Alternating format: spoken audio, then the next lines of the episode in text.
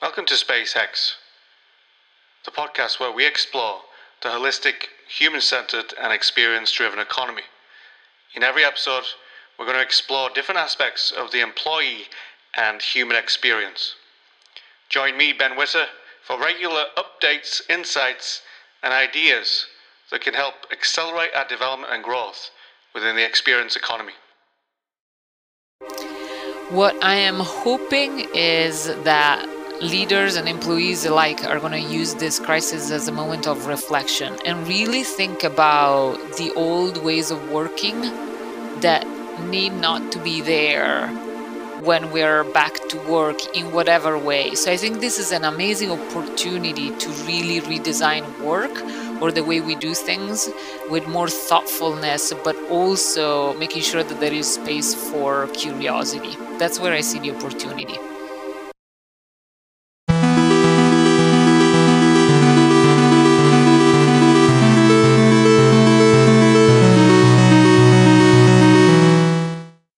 Welcome to the Space Hex podcast. In this edition, uh, we're honored and delighted to have with us a Harvard Business School professor and author of Rebel Talent, Francesca Gino. Is that right? Hi, Ben. Did I pronounce your name correctly? Yeah. Okay, good. Uh, how are you? You okay? Yeah, uh, things are great here. Thank you for having me. No, it's great to uh, have you on the show and really interested in. And there's so many topics we could do a one day podcast and we would still be talking, I think. But I suppose the first question we have for you really is about your immediate reactions to the, the current COVID 19 crisis and, and the impact and some of the observations you have about the way it's impacting the, the experience of work right now it's a crisis that I'm hoping is not going to get wasted. I've been in a lot of conversations with many different leaders, and I started thinking of them as in two buckets, if you will, uh, for the type of experience that they create for their employees. And the first bucket is leaders who are rightly so very worried about the today and what it is that I need to do in order to keep my business running and alive but mm. leaders who have that mindset seems to go too quickly to thinking of their employees as a cost and so they are the type of leaders who decided to do layoffs uh, quite quickly. And then there is the second category of leaders who instead seem to be thinking about their businesses quite differently. And they say, the best resource that I have to allow for the company to survive and actually potentially even thrive in thinking about how we redesign the way we work are leaders who are investing in their employees. In fact, one example that comes to mind is a, a set of stores, uh, a pizza chain. They're called mm. N Percent Pizza and what's interesting is that right before anybody else did it, they came out at the beginning of the crisis and they invested in their people. So they started paying them more or giving them all sorts of benefits to help them through the crisis.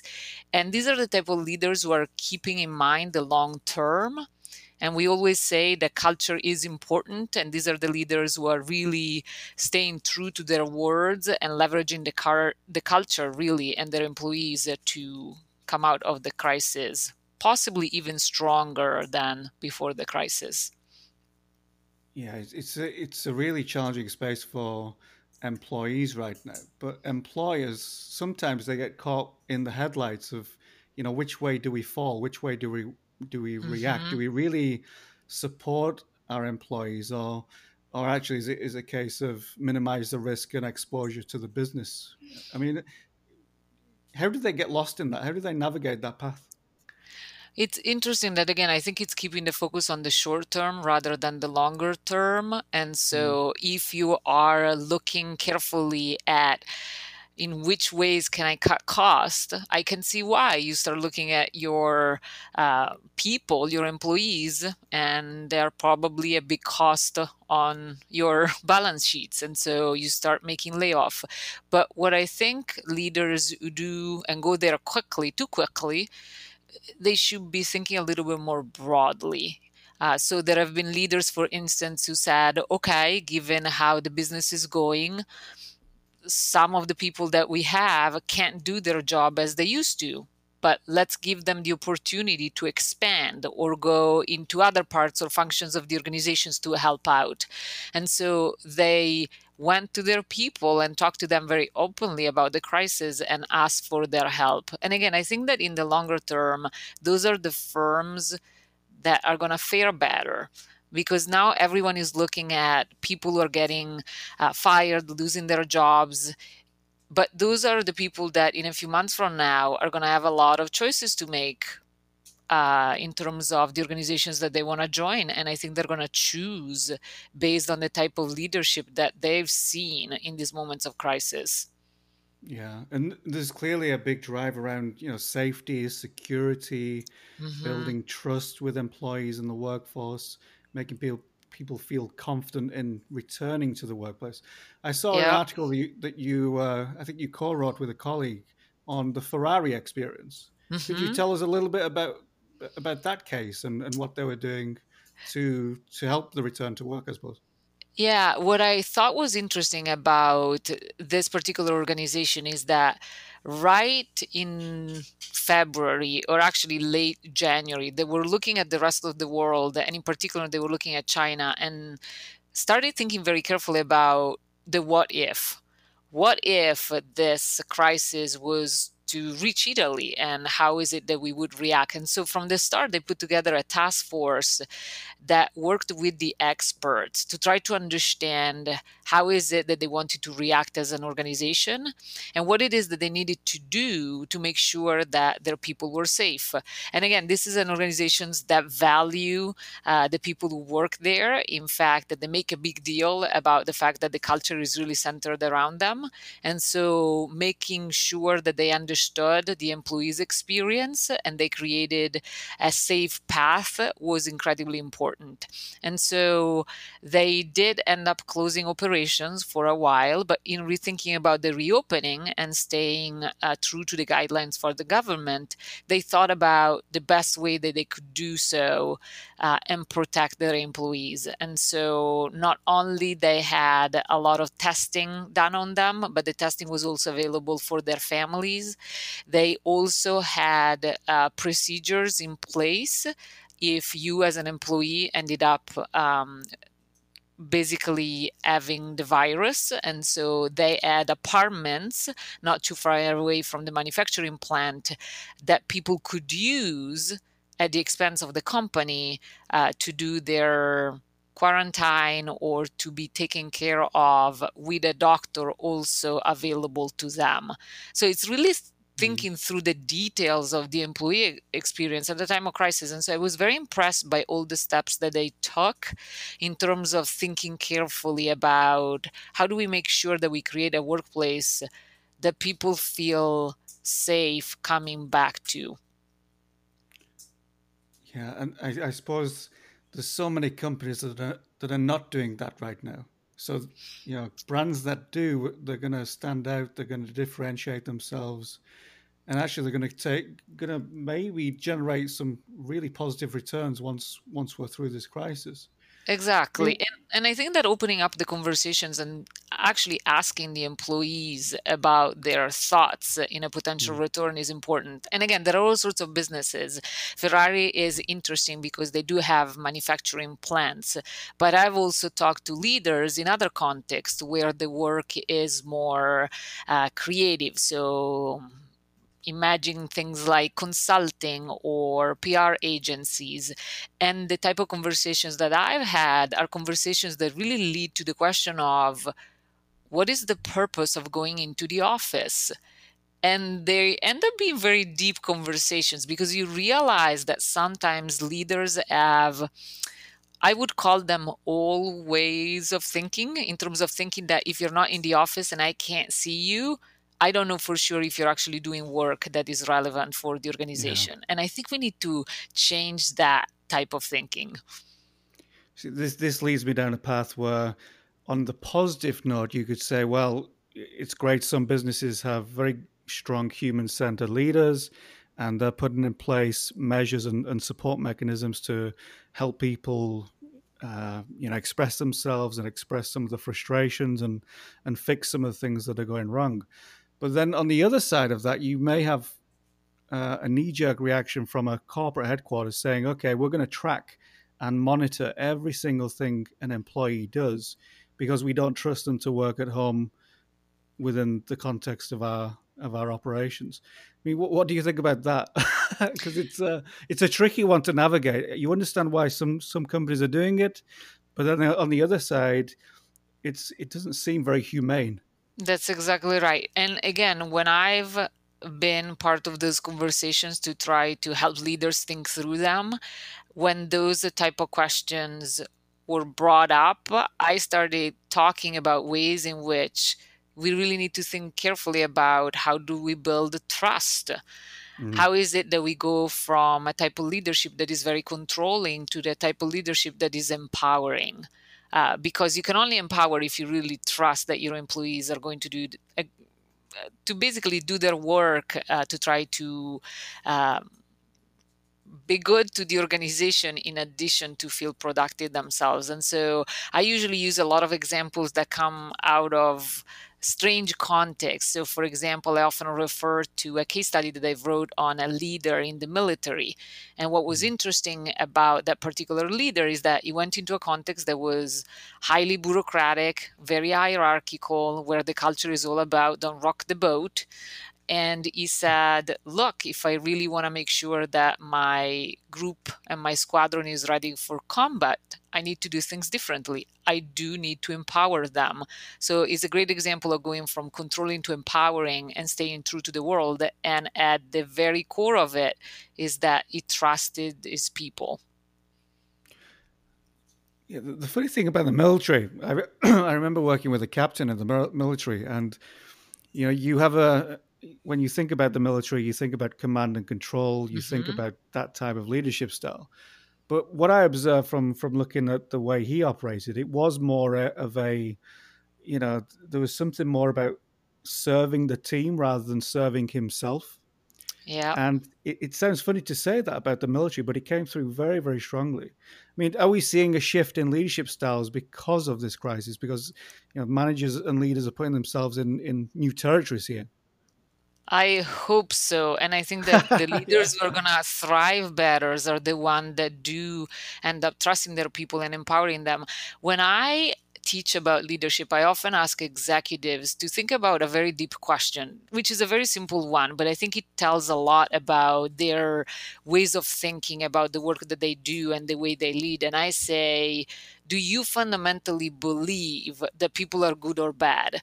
And I really don't mean angelic versus devilish, but the mm. image is of a leader who fundamentally believes that when he's not there, when she's not there over people's shoulders, employees are going to do their work committed to the mission the organization is after and do it as well as they can. Or the leader who believes that fundamentally people are bad is the person who's going to think that when you're not there, seeing them in their office, fundamentally they're going to take advantage of you.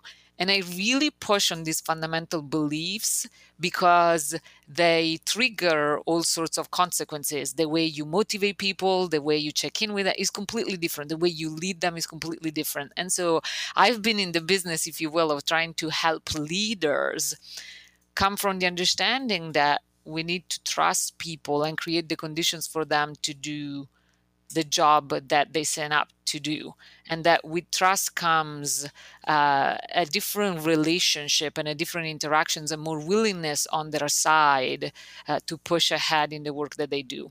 But it's very difficult for some leaders to think that way. But i'm hoping that those who are going to thrive out of this crisis are those who have that type of mindset.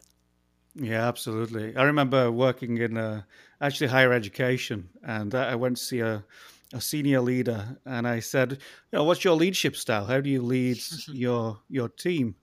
And he looked at me like I had uh, three heads. and he, I always remember this because I think it's just beautiful. Uh, because he said, "Leadership, hmm, it's not my field." wow. Tells you a lot. Yeah, it does tell you a lot. But I mean, I, I kind of respected him because he was he, he, freely admitted he was he was kind of out of his, his depth when it came to leadership. Uh, but he was he was absolutely excellent in his field. Uh, mm-hmm. But he he dis- he created a really strong distinction between his field, his high performance, and then the performance of his team. How do we overcome that? I think that for those type of leaders, they need to see the costs of having that type of mindset. And so again, when I have the chance of having discussions with them, I usually refer to case studies of even toxic leadership that I have written or studied to just convince them that is not the right way to go.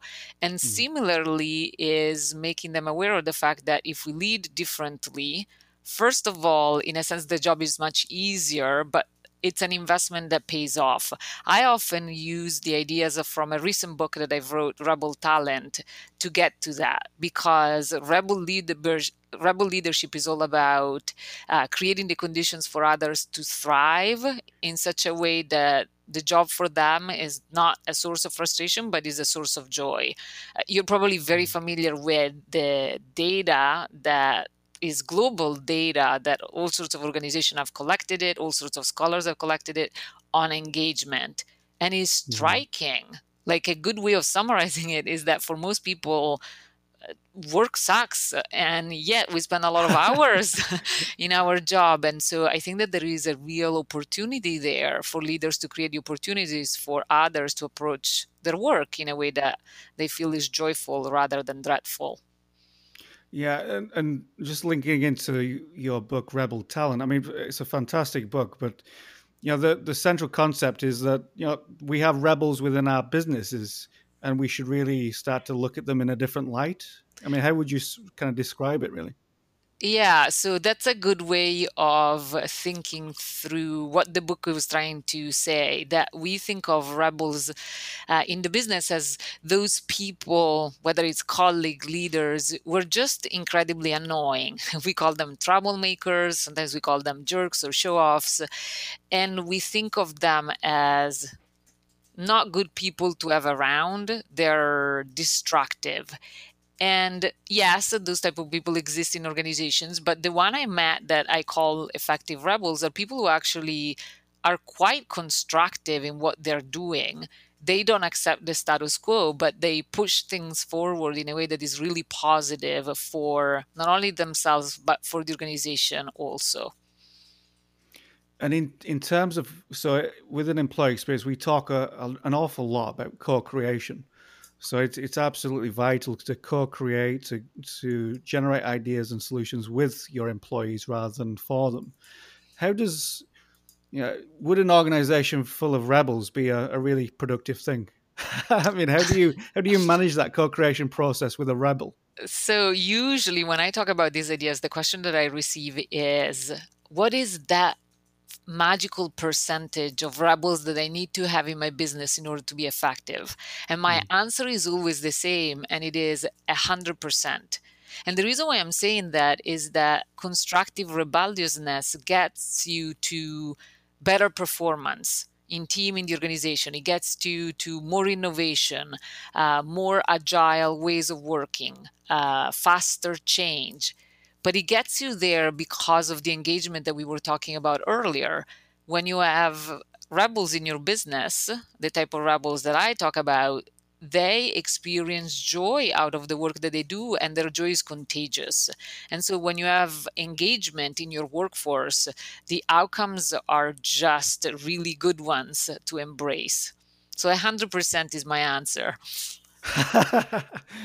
that, that's good. I like it. And I'm thinking about you know taking it to the extreme. So we're seeing the rise of employee activism when mm-hmm. when things are not going right within the employee experience. Even in some of the world's best workplaces, uh, they're seeing um, spikes in employee activism and whistleblowers and, and various corporate rebellions. You you remind me actually of the fact that not all rebels are good ones. You can take it too far. but but right. the reason why I off I talk about different rebel talents in the book, I talk about novelty, I talk about curiosity, perspective, mm. authenticity, and diversity.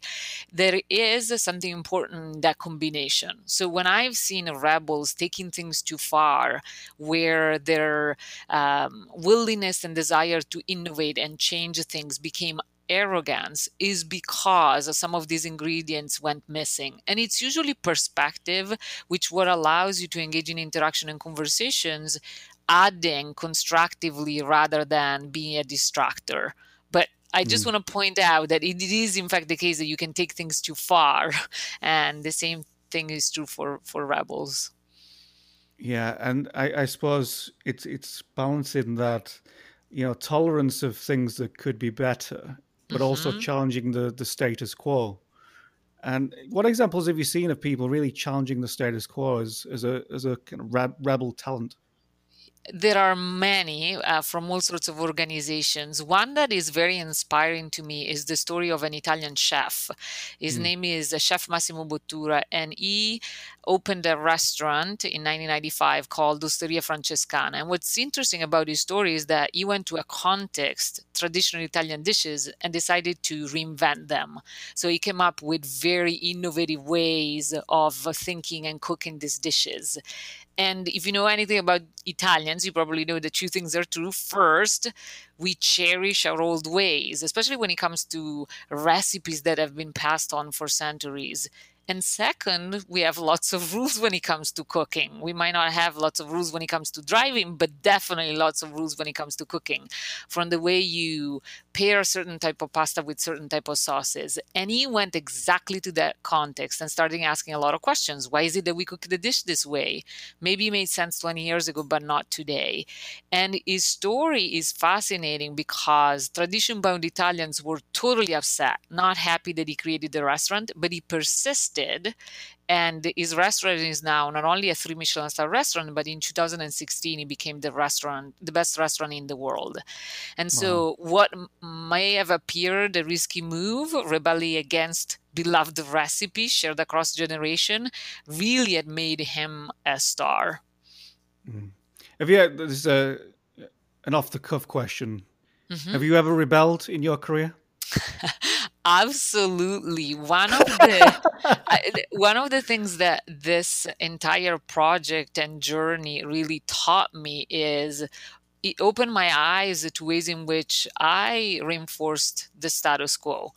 Hmm. I was not approaching life and work with the curiosity one of the organizations that I studied quite in detail for this project was pirate ships in the 16th century. And they were fascinating for two main reasons. One is at a time when it was about 200 years before slavery ended in the United States, they were the most diverse organization on the planet. So just for that, I think they get a lot of points rather than getting people on the ship just because of their uh, race or gender. They wasn't think they were not thinking about that. They were thinking about the skill, the commitment to the ship mission.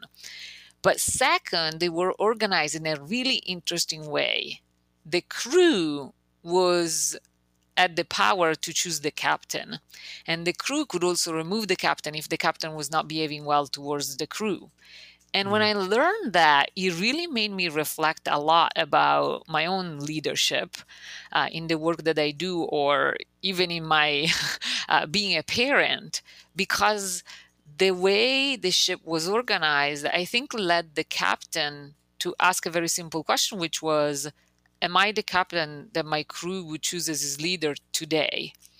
And when I think about that question, I think about whether I'm the type of leader or parent or spouse who really thinks carefully about this rebel talents whether mm. when my one of my children asks a question do i answer with a question or do i give them an answer? And answering with a question is a better way of answering because it keeps curiosity alive so i have embraced the rebel life or the rebel journey really since i am still learning how to be an effective rebel a lifelong process of rebellion. Eh? Exactly, exactly. I began my study of constructive rebellion really by focusing on rule breaking in the workplace. But what I've learned by doing a lot of the research and studying a lot of context and businesses is that it's a way of thinking that can really enrich every aspect of our life. And so, uh, for me, living like a rebel is a matter of trying out little things. So, I can tell you about how I showed up in executive education classes with red sneakers on, but it's also a much broader commitment to exploring ways of being in the world that may at first feel wrong, uh, but they can be so constructive and so good for us. That's really insightful. Well, thank you very much for, for joining us. Um, it's been it's been really interesting to to get some of your views and insights from a rebellious career, which is great. exactly. the, the final thing to finish on, I suppose, is um, you know during this COVID nineteen, we're being challenged, you know, on all fronts to to change something. I mean, what would what what are we creating? You know, what type of organization are we creating?